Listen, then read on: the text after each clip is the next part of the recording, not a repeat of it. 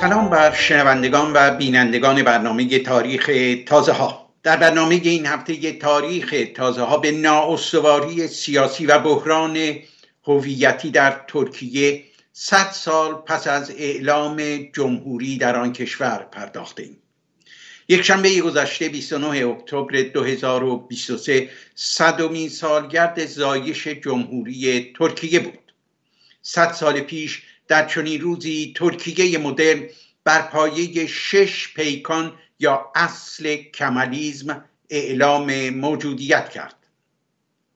آن شش اصل را مصطفی کمال آتاتورک بنیانگذار جمهوری ترکیه چنین تعیین کرد.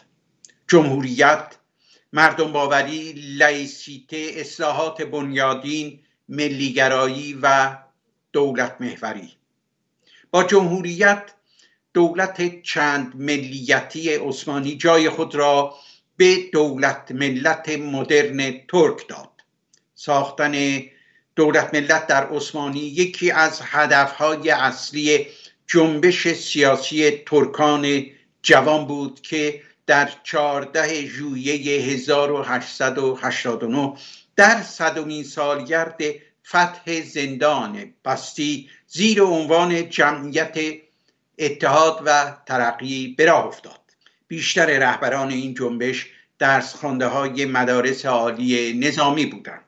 آنان بر حکومت سلطان عبدالحمید که قانون اساسی 1876 عثمانی را تعطیل کرده بود شوریدند و سرانجام او را در 1909 خلع و تبعید کردند.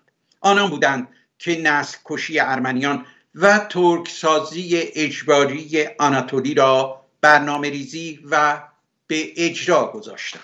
منظور از مردم باوری توجه به فرهنگ موسیقی و زبان مردم کوچه و بازار و نیز بهبود وضع مردم فرودست جامعه بود. چنانکه ترکان جوان در آغاز مانند نارودنیک های روس از نوعی سوسیالیسم دهقانی پشتیبانی می کردند. با برقراری نظام لایک مصطفی کمال در پی یک گسست کامل از امپراتوری عثمانی بود. می‌خواست دست علما و کارگزاران دین را از اداره امور کشور کوتاه کند. با لایسیته حاکمیت مشیت الهی جای خود را به حاکمیت اراده ملت می‌داد. اصل اصلاحات بنیادین یا انقلابیگری کمالیزم الهام یافته از انقلاب فرانسه بود. آتاتورک می‌خواست با یک رشته اصلاحات پیگیر در عرصه های گوناگون جامعه مردم را از سنت های کهنه دست و پاگیر برهاند و راه بازگشت به گذشته را بربندد. اساس ملیگرایی کمالیستی حاکمیت مردم بود. آتاتورک می‌خواست از سوی اقتصاد کشورش را از وابستگی به سرمایه های خارجی آزاد کند و از سوی دیگر از راه های گوناگون حتی با توسل به زور و سرکوب وحدتی در میان باشندگان کشور ایجاد کند.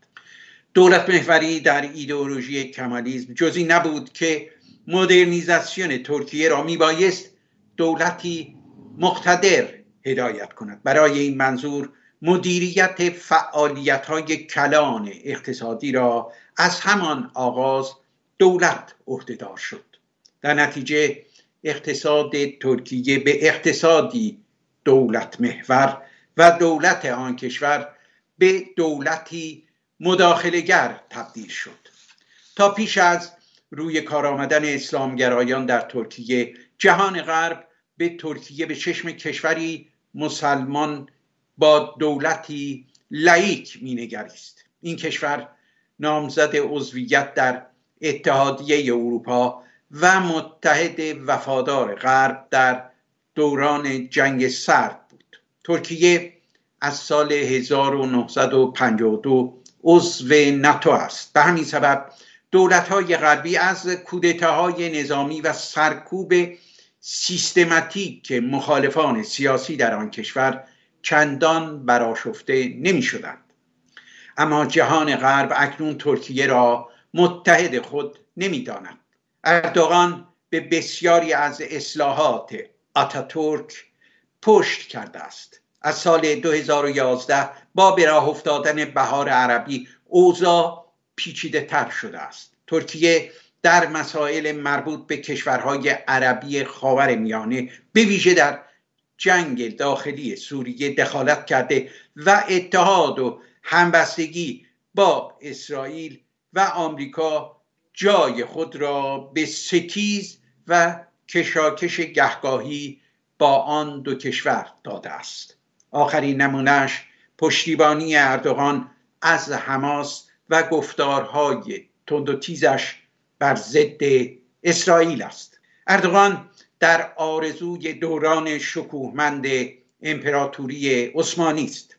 او در دسامبر 2014 در مراسم یادبود فتح قسطنطنیه به دست سلطان محمد فاتح در 1453 گفت آنچه ما اکنون به آن نیاز داریم عقده حقارت نسبت به غرب نیست بلکه اعتماد به نفس است. ما این اعتماد به نفس را با مراجعه به تاریخ خود و نیاکانمان به دست میآوریم. کارشناسان معتقدند که برای فهم این چرخش ایدئولوژیکی به دو نکته باید توجه کرد.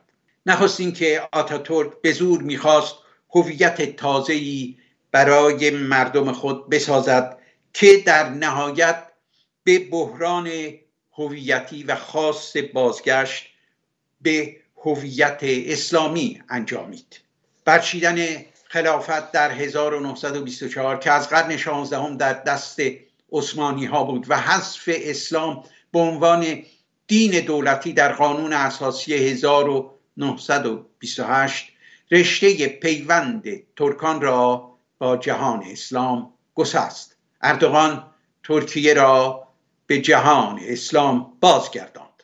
هویتی که اتاتورک می‌خواست برای ترکیه بسازد و از طریق آموزش همگانی به همگان زورآور کند چند اشکال اساسی داشت.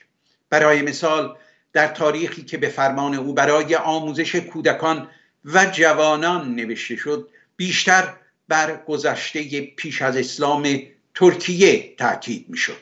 آن تاریخ تمدن هیتی ها را می ستود و دوره اسلامی آن سرزمین را تاریخ انحطاط توصیف می کرد آتاتورک اسلام به ویژه اعراب میانه را مسئول شکست عثمانی در جنگ جهانی اول می‌دانست. در دل انقلاب فرهنگی و سیاسی او کینه ای نسبت به اعراب نهفته بود که تاکنون کمتر به آن اشاره شده است. او می‌خواست با مدرن کردن کشورش هر آنچه را که مستقیم یا غیر مستقیم نسبتی با عرب ها داشت از ترکیه ریشهکن کند. نکته دوم این که فرهنگ دموکراتیک نتوانست در میان طبقات فرودست جامعه به ویژه روسایان ترکیه جایگیر شود. آنان با هویتی که آتاتورک می‌خواست برای مردم ترکیه بسازد و به زور در ذهنها جایگیر کند احساس بیگانگی می‌کردند. همینها بودند که سپس به شهرها سرازی شدند و از نظر دینی سیاسی و فرهنگی با اردوغان و وعده های حزب او احساس نزدیکی و همدلی کردند. البته انقلاب اسلامی ایران نیز در پیروزی اردوغان چنانکه در رشد اسلامگرایی در منطقه سهم بزرگی داشت. سیاست داخلی و سیاست خارجی اردوغان به هم پیوستند. دو دلی ها تنش ها و تضادهای ترکیه همگی نشانه های بحران هویتی ترکیه برخلاف آنچه آتاتورک می‌خواست ملتی یگانه نیست بلکه چندگانه است. افزون بر این با توجه به اینکه اوضاع بینالمللی از زمان فروپاشی شوروی در سال 1991 به کل دگرگون شده غرب به ویژه ایالات متحد آمریکا دیگر چندان نیازی به ترکیه در درون ناتو ندارد. این را هم باید افزود که اردوغان می‌خواهد آزادی عمل بیشتری در بیرون از مرزهای ترکیه داشته باشد. او رویای شکوه و عظمت امپراتوری عثمانی را در سر میپرورد. آیا آن بخش از جامعه ترکیه که به افکار آتاتورک وفادار مانده است دست او را در ویران کردن میراث آتاتورک باز خواهد گذاشت.